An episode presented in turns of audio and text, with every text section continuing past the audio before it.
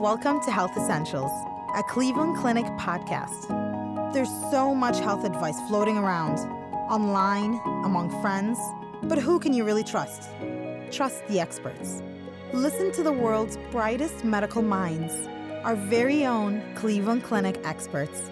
We ask them real questions, tough and intimate health questions, and we get real answers, all originally recorded live.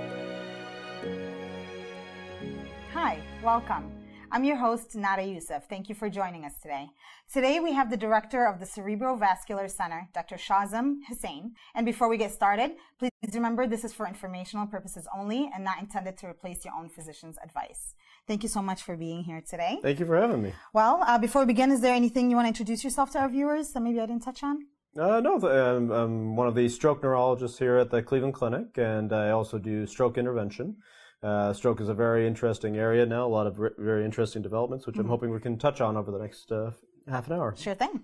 All right, well, strokes affect nearly 800,000 Americans every year, and women at are higher risk than men. And we'll get to that in a point. But first, I want to talk about what is a stroke exactly and what different types of stroke are there. Mm-hmm. So, uh, stroke is a sudden onset of neurological dysfunction attributed to either the brain or the eye uh, or the spinal cord. And uh, basically, the actual word stroke actually is a Greek word that comes to strike because it really does strike people out of nowhere and causes them uh, to have this these disabilities. Uh, overall, from strokes, we actually have two major categories. We talk about the ischemic type strokes and the hemorrhagic type strokes. Mm-hmm. Uh, ischemic type strokes are a type of stroke where a blood clot from, comes from somewhere in the body and blocks off a blood vessel to the brain that deprives it of that blood that it really, really needs um, and therefore causes its problems. Mm-hmm. Whereas a hemorrhagic type stroke is when there's actually a bursting of the blood vessel causing bleeding in the brain. Okay, so um, so the blood clot could be anywhere in your body, and that could cause that stroke. Yeah, usually correct? on the arterial side, the most common locations either come from the carotid arteries, mm-hmm. or they can originate in the heart and then come up to the brain. I so. see, I see. Okay, and why are women uh, are at a higher risk? Why is that? Yeah, women can be at a higher risk. It's usually related to hormonal factors mm. that, that occur in women. So as especially as as uh, women age and there's changes in the estrogen levels as time goes on, that seems to increase the risk. Actually, estrogen is protective, so at a younger age they seem to be a little bit better protected from stroke. Yeah. But as as as unfortunately as, as, women get older and kind of lose that protection, that that puts them at a higher risk. We also know um, you know that women generally don't recover necessarily as well as men, and this is mm. thought to to be more actually a social issue that oftentimes women are actually taking care of the men who have the stroke, mm. whereas because they're at later in life, maybe their husbands have passed away or, or family members uh, have passed away. Women, when they have their strokes, doesn't necessarily have the same kind of support that the men do, um, and sometimes will have a little tougher time recovering because of that. Oh, interesting. And um, major risk factors and causes is it different first of all for women than men, or is this kind of uh, equal? In, in, general, the, the risk factors are generally pretty similar mm-hmm. between mm-hmm. men and women. Uh, overall, you know, we talk about the, the risk risk factors that we can control and the mm-hmm. ones we can't control. Uh, unfortunately, the biggest risk factor for stroke is age, which none of us have a solution to yet. Sure. Um, but hopefully someday. Um, uh, or otherwise, though, that there are many risk factors that we can control when it comes to stroke. Uh, particularly, the biggest one is actually high blood pressure. So mm. if we were able to control everybody's blood pressure in the United States, and keep it normal, we'd actually eliminate half the strokes that occur in the country. So wow. really, really, if you had to pick one, really blood pressure is the big one. Blood pressure is control. the biggest one. Uh, otherwise, we talk about other risk factors like having high cholesterol. Uh, if you have diabetes, that puts you at higher risk. Mm-hmm. Uh, if you smoke, really, I don't know why anybody smokes nowadays, but right. if you do smoke, you got to quit because that really puts you at high risk of not only stroke but many other diseases. Sure. Uh, leading a sedentary lifestyle. Um, all of these factors are really also incorporated and can cause increased risk of having a stroke. So. Sure, sure. Now, um, I know we have our right and left brain hemispheres, and mm-hmm. the strokes usually happen on one side versus another. Mm-hmm. Um, does that change things? Because I know, like, on the right side is more creative, on the left is more language, and there's all this stuff uh, mm-hmm. uh, to go into the factors. How does that affect a stroke and, and a mm. patient that has a right versus left stroke? Right, yeah, absolutely. The, when a stroke uh, someone has a stroke, the type of symptoms they have is dependent upon where in the brain that actual stroke is occurring. And mm-hmm. so we talk about, yeah, the left side of the brain, the right side of the brain, also the back of the brain has a little bit of different symptoms mm-hmm. uh, compared to those two areas. So, starting with the left side of the brain, this side of the brain usually is what controls uh, strength and power function of the body is crossed. So, left side of the brain is what's going to control the right side of the body. Okay. Uh, so you can have droopy in the face, weakness of the arm or leg on that side. On the right side. On the right side, Okay. if it's the left side of the brain, and then language function, as you said, is also controlled on that left side. So, d- ability to b- both express and receive language can be affected in the midst of having a stroke on the left side of the brain. Versus the right side, which we would expect then the left side of the body would have the weakness. Sure. Uh, but also we can have other other things would come to attention to the world. Uh, we have a syndrome of neglect, for example, where someone would have a tendency to ignore one half of the world. Oftentimes with strokes on the right side of the brain, in fact, uh, people actually not even recognize they're having a stroke uh, because they just tend to ignore everything that's going on Yeah. with that side of the body. So, uh, and then the back part of the brain, this can be a really uh, dangerous area to have a stroke, but uh, this can sometimes even control our consciousness. So people can present with a coma. Uh, people can also present with double vision or balance difficulties or other types of visual problems. So. Now, if I'm witnessing someone having a stroke, um, do I drive them to the uh, to, to the hospital? Do I call nine one one? What is the first? What, what's the first step to do? hmm yeah, so uh, recognizing the stroke is really, really important because actually it's estimated only 36% of Americans even know one symptom of a stroke. So glad we're having the opportunity to Sure. review these symptoms. Uh, we use an acronym called B FAST to help people remember the symptoms. So if you go through the B FAST, uh, B stands B for balance. E standing for eyes, so if there's any kind of trouble with the vision. Uh, F standing for face, if there's droopiness on one side of the face or the other. A for arm, so arm strength, and you can extend that to the leg as well if there's any weakness of the arm or leg. S standing for speech, if you're having any kind of speaking difficulties. And then that T is in there as a time, it means time to call 911. Okay. Um, and so, you know, in answer to the question about who, what to do in that situation, it's really, really important actually to allow the medical professionals to handle that situation. Best thing to do is as soon as you see, you know, if you yourself is experiencing these symptoms, or if you see someone with these symptoms, best to call 911. Let the EMS professionals uh, get out there, uh, assess the situation, because it's really, really there's a lot of factors uh, that can uh, influence what we can do with the person, and one of the biggest ones is actually time, how quickly they can get to the hospital and come to medical attention. Wow. And then uh, in Cleveland Clinic here, we do have a mobile stroke unit. Do you want to talk a little bit about that? Yeah, this is so. This is an innovative new approach to things. So, as, as a standard rule, you know, around the country, again, calling nine one one, the paramedics, uh, e- EMS professionals will pi- pick up a, a person and then get them to usually the closest hospital or the hospital that can best take care of uh, that stroke situation. We've uh, been, been developed uh, a technology here, uh, or innovative approach, where we've actually taken a CT scanner and have the ability to put that into an ambulance. Oh, wow. Um, and so the reason that that's important is that unfortunately there's no way to tell the different types of strokes we were talking about before, Right. the ischemic type of stroke and the hemorrhagic type of stroke. Unfortunately, there's no way to tell the difference between those unless you have the CAT scan. And so that's really limited us before. That person really had to be in the hospital, unlike other diseases where sometimes we can start treatment in the field. We Right. need that CT scan before we can do anything. So CT scanners now have come into such a technology that they've actually become small enough where you can fit them inside an ambulance.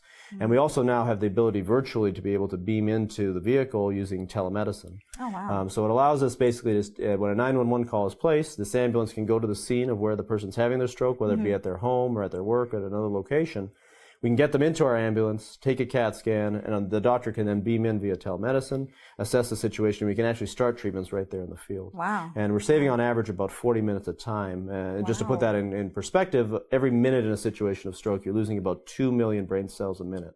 Wow. Um, and so really it's a situation every minute counts. So that 40 minutes can really, really uh, add up to a lot of impact for that patient. Sure. So. That's excellent. Um, and then now I always go to diet. Um, does your diet affect the risks of a stroke? What is there something we should stay away from? And kind of food we should be eating? What kind of diet do you recommend? hmm absolutely. Um, so, you know, coming back to this comes back to the risk factors, and absolutely, stroke is a preventable problem. So, I think that's really, really important to emphasize. We usually advocate for, for a good diet that will, you know, be so- so-called a, a, good diet for blood vessels, and so it's mm-hmm. very similar to what people recommend for the heart. You want to make sure watching the amount of salt that you're taking in the diet, Okay. Uh, because of course high salt can lead to high blood pressure, which, as we mentioned, is can, one of the biggest risk factors for stroke. Uh, watching the amount of saturated fats and trans fats in the diet. If you like fish, fish a couple times a week is usually good for people because of the type of oils that are in there. It, it- Right. it, it promotes uh, good cholesterol uh, in the body.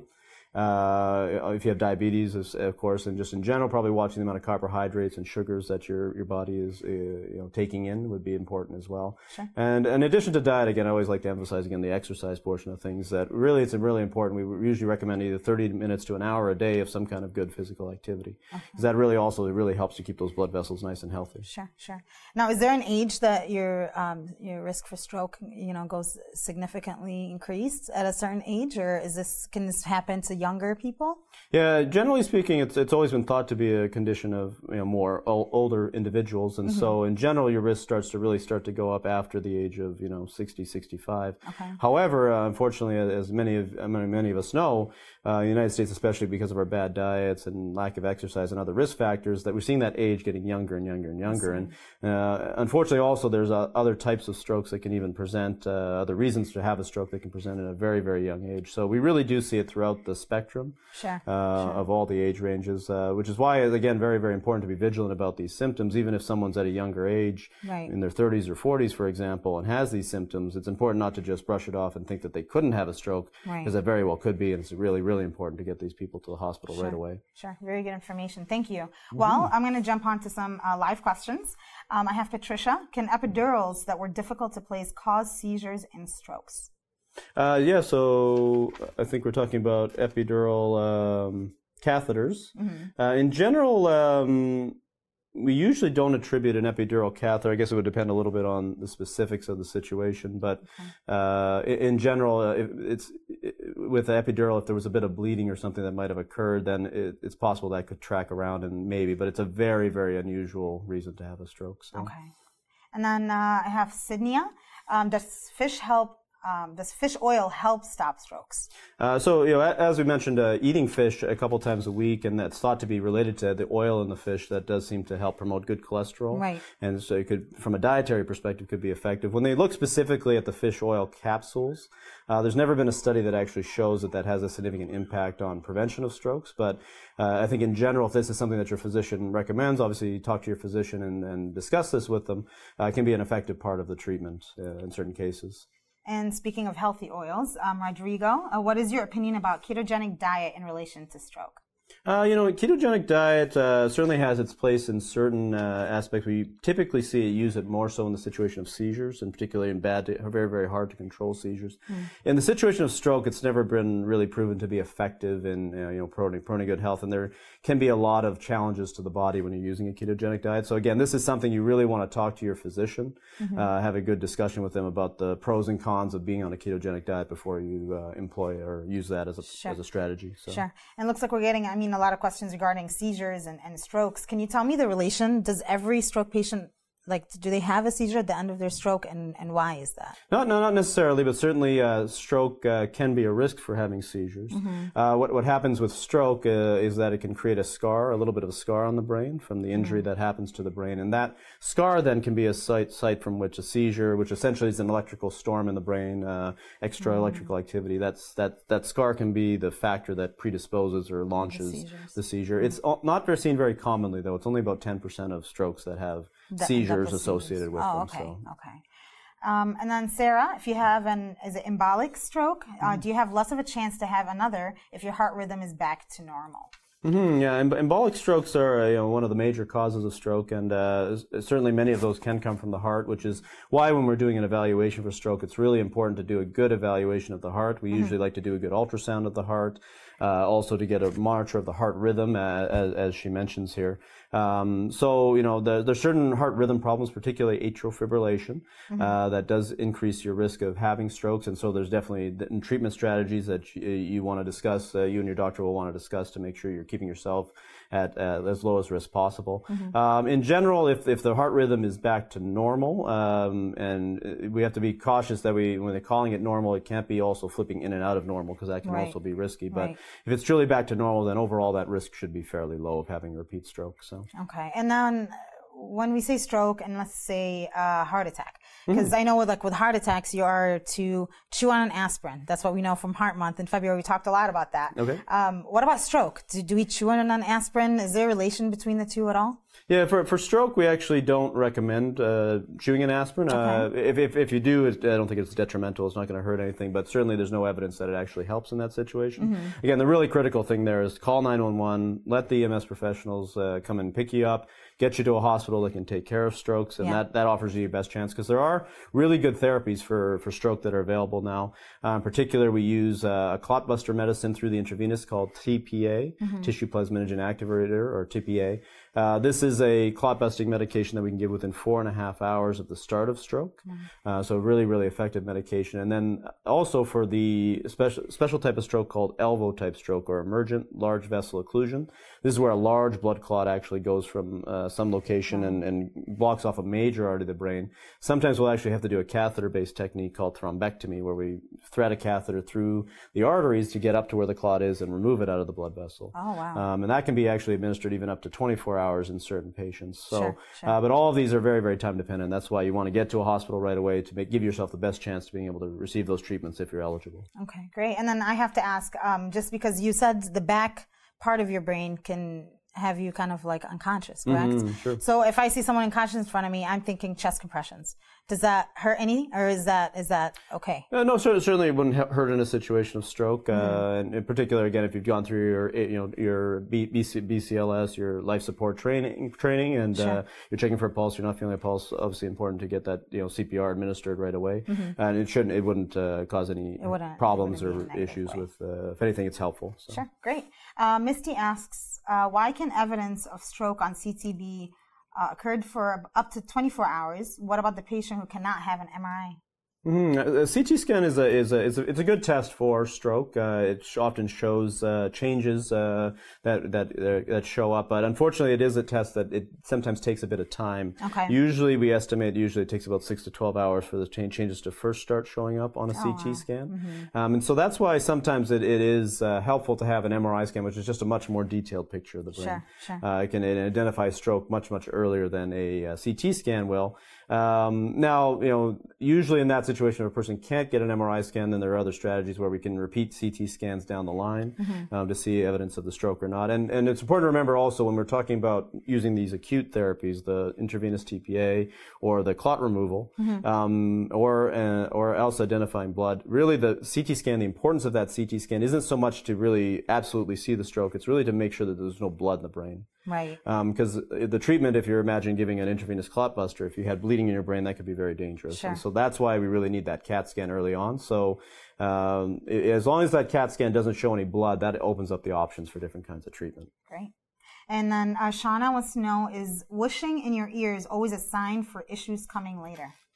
Uh, yeah, whooshing in the ears is uh, you know can come from a variety of different causes. Um, you know, uh, the most common reason we see it for is in there's some little bit of uh, turbulence in the blood flow. So normally blood kind of flows in the blood vessels like a quiet stream, uh, but sometimes it can be like water in rapids and swirling around, and that's thought to be related to you know sometimes when you hear this whooshing sensation. And also there can be other other causes for it, uh, but those are kind of the more vascular causes. I see. Um, so you know, uh, it's it's not necessarily though a sign of issues that are going to be coming per se. It just means that there may be a little bit of turbulence to the blood flow, and uh, you know, it's important to probably talk that over with your physician. But I don't want anybody panicking and starting to run to emergency because they hear this. It's uh, it's not necessarily a sign of a big issue coming up. So Okay, great. And then uh, Pam, my husband has um, right, is it car- carotid? Corroded, 100% blocked. Uh, we were told nothing can be done. Is there anything he can do to prevent that stroke?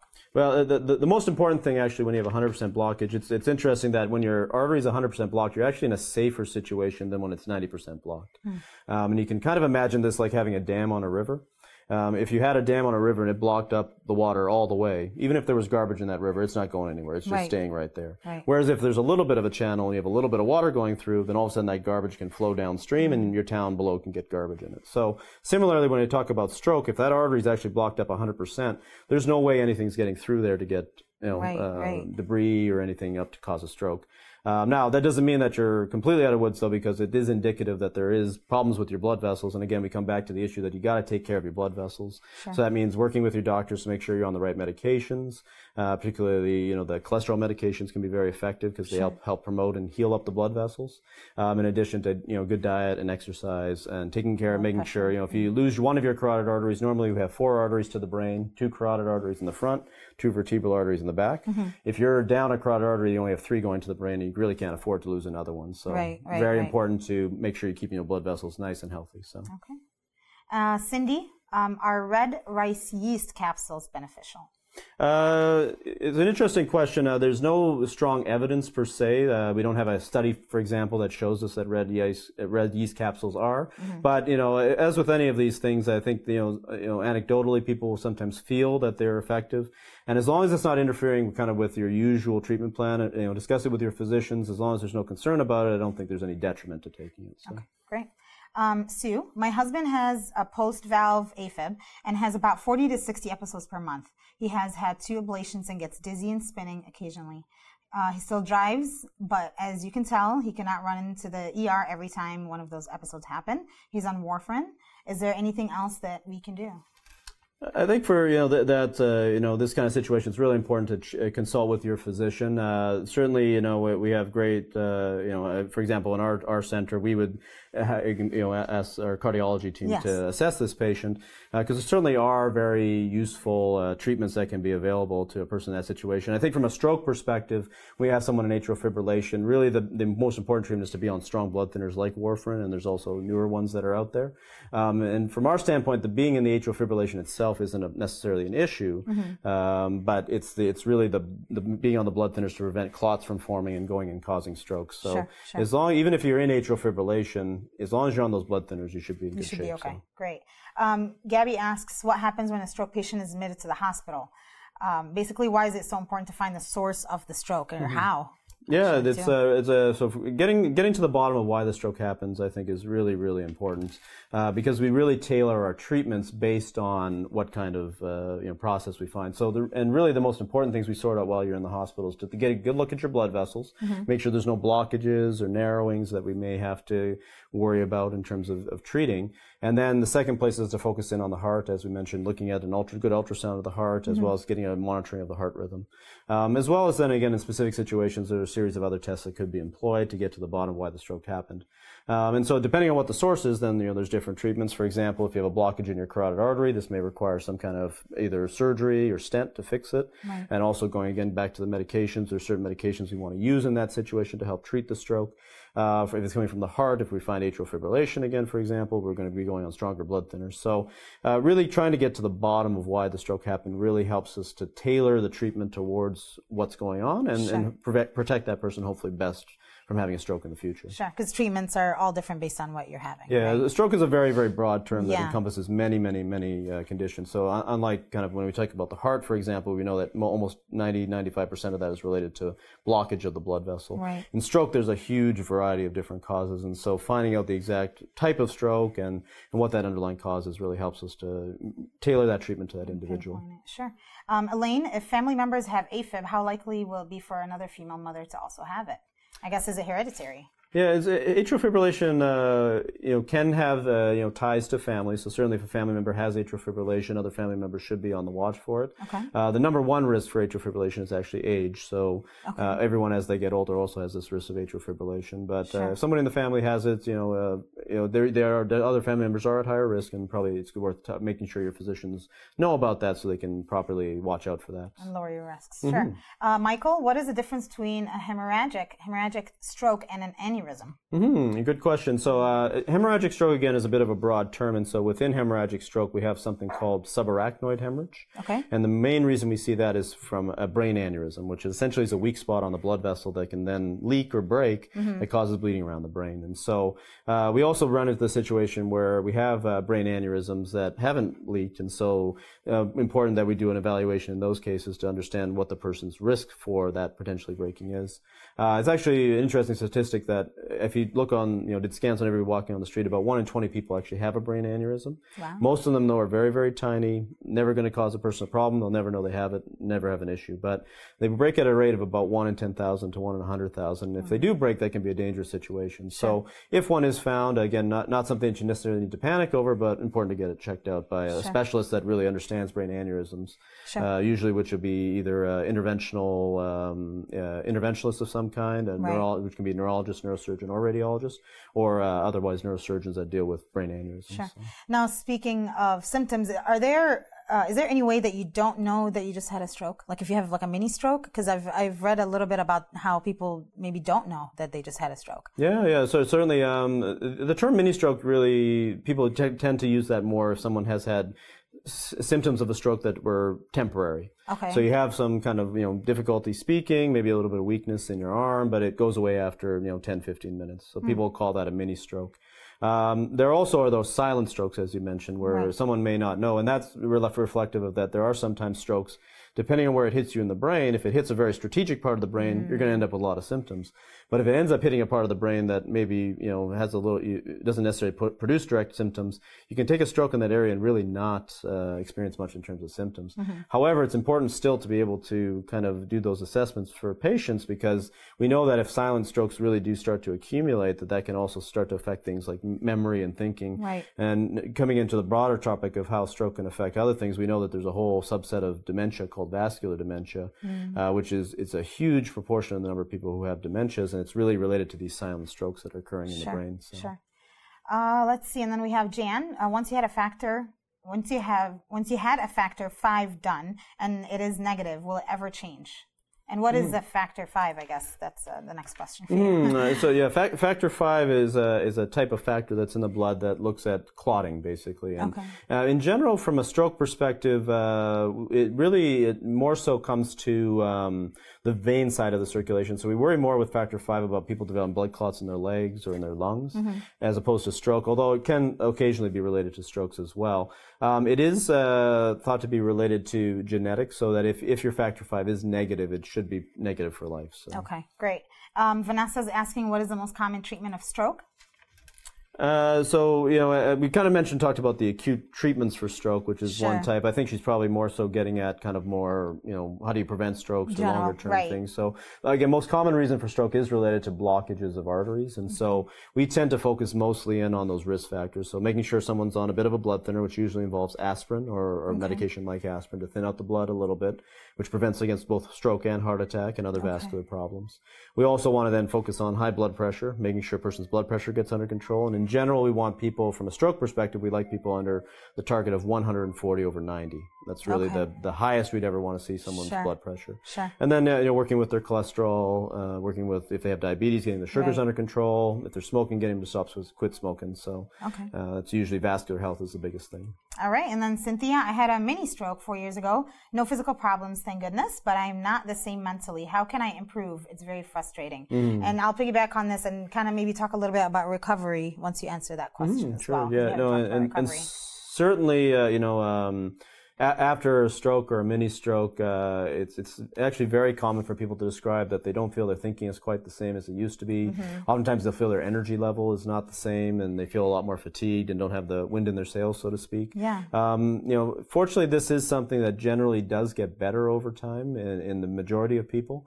Uh, unfortunately, there's no magic pill or, or Right. something for that. You just it's a matter of trying to get back into your routine, uh, keeping active in terms of you know mental mental activities, especially. Um, the worst thing you can see people do is when they feel tired or run down that they end up just kind of lying Giving on the couch and yeah. and because that actually then starts a vicious cycle where you just get more deconditioned and, and Sure. you feel worse and worse and worse. Sure. So, from, yeah, from a mental perspective, again, trying to do what you can uh, to kind of make sure you're really working very hard. Uh, and sometimes this is where the therapist can also be hel- helpful with cognitive therapy, which is either done by occupational therapists or speech therapists. Uh, they can often give exercises to help kind of you know continue to exercise uh, the mind, so to speak, when it comes to mental Sure, tasks. sure. Uh, recovery is a, a huge area in stroke. So, and, and, and again, there's there's often a lot of pessimism when it comes to stroke. That people say, well, people person's had a stroke and it's a very devastating event and they'll never recover from it. The, the truth is, of course, is a stroke is very treatable and Mm-hmm. preventable and treatable, as we've discussed. And also from the recovery side, a lot of great work is being done. Uh, we usually talk about stroke recovery mainly in the first three months after a stroke, but even to a year or more, we see people that have improvements. And there's a lot of work, you know, with the therapists, you know, all the different types of therapists, physical therapists, occupational therapists, speech therapists are really doing great work and great research to develop those areas. Uh, we have all kinds of also new devices now Yeah. uh, that are available and uh, different kinds of, you know, clinical trials and other things that are going on, really trying to enhance how people can recover from Sure, a stroke. So- Sure. And then I have just one more question for you before I let you go. Uh, Beth wants to know: um, Do I have permanent brain damage from this stroke? Is is is the damage permanent? I guess it all depends on how it was handled. Maybe? Yeah, well, and, and you know, for, you know if, if we're talking about stroke, and usually when we're talking about stroke, we mean that on the MRI scan, there's some evidence of injury or, or injury Right. or damage to the brain. Right. So, and unfortunately, yes, the answer is yes. That the damage from a stroke is permanent. Mm-hmm. The good news, though, about stroke is that the brain has a lot of capacity to recover, and so the n- areas that are normal surrounding the damaged part can actually take over for that area that's permanently injured. Wow, I didn't And so this is where we see a lot of recovery, which again comes back to if someone has had a stroke, working hard with those therapists because they're essentially it's like an athlete training for an event. You got to get your brain and body Yeah. retrained Sure. after after a stroke occurs. And with that therapy, we really see people make great recoveries to the point that really you won't even know they have had a stroke. So Wow. so there's definitely there's always this great potential for having a stroke. So really important if you can get early treatment, that's really really effective to improving your outcome, and then also getting good therapy, good rehabilitation can And help noticing your symptoms, right? And yeah, Noticing it's your number one thing. If you notice your symptoms, get to the hospital. That's Yeah, gonna yeah. give you your best chance of getting better. So. Sure thing. Well, that's all the time that we have for today. Is there anything else that you wanted um, to add to, to this conversation? Uh, no, that's great. Thank you for having me. Sure. It's, uh, really uh, appreciate the opportunity to be able to talk about stroke. So. Sure, great. And for more health tips and information, please follow us on Facebook, Twitter, Instagram, and Snapchat at Cleveland Clinic, one word. Thank you. I'll see you next time. This concludes this Cleveland Clinic Health Essentials podcast. Thank you for listening. Join us again soon.